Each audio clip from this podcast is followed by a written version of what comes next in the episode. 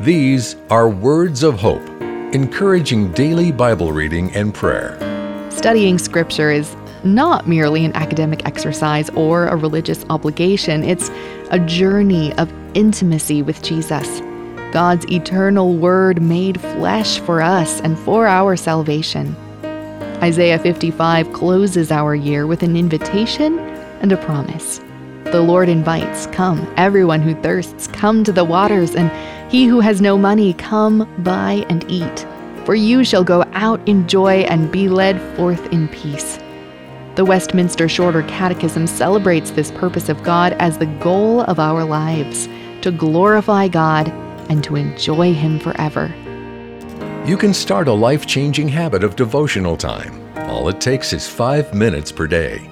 Receive our free daily devotional at woh.org/radio.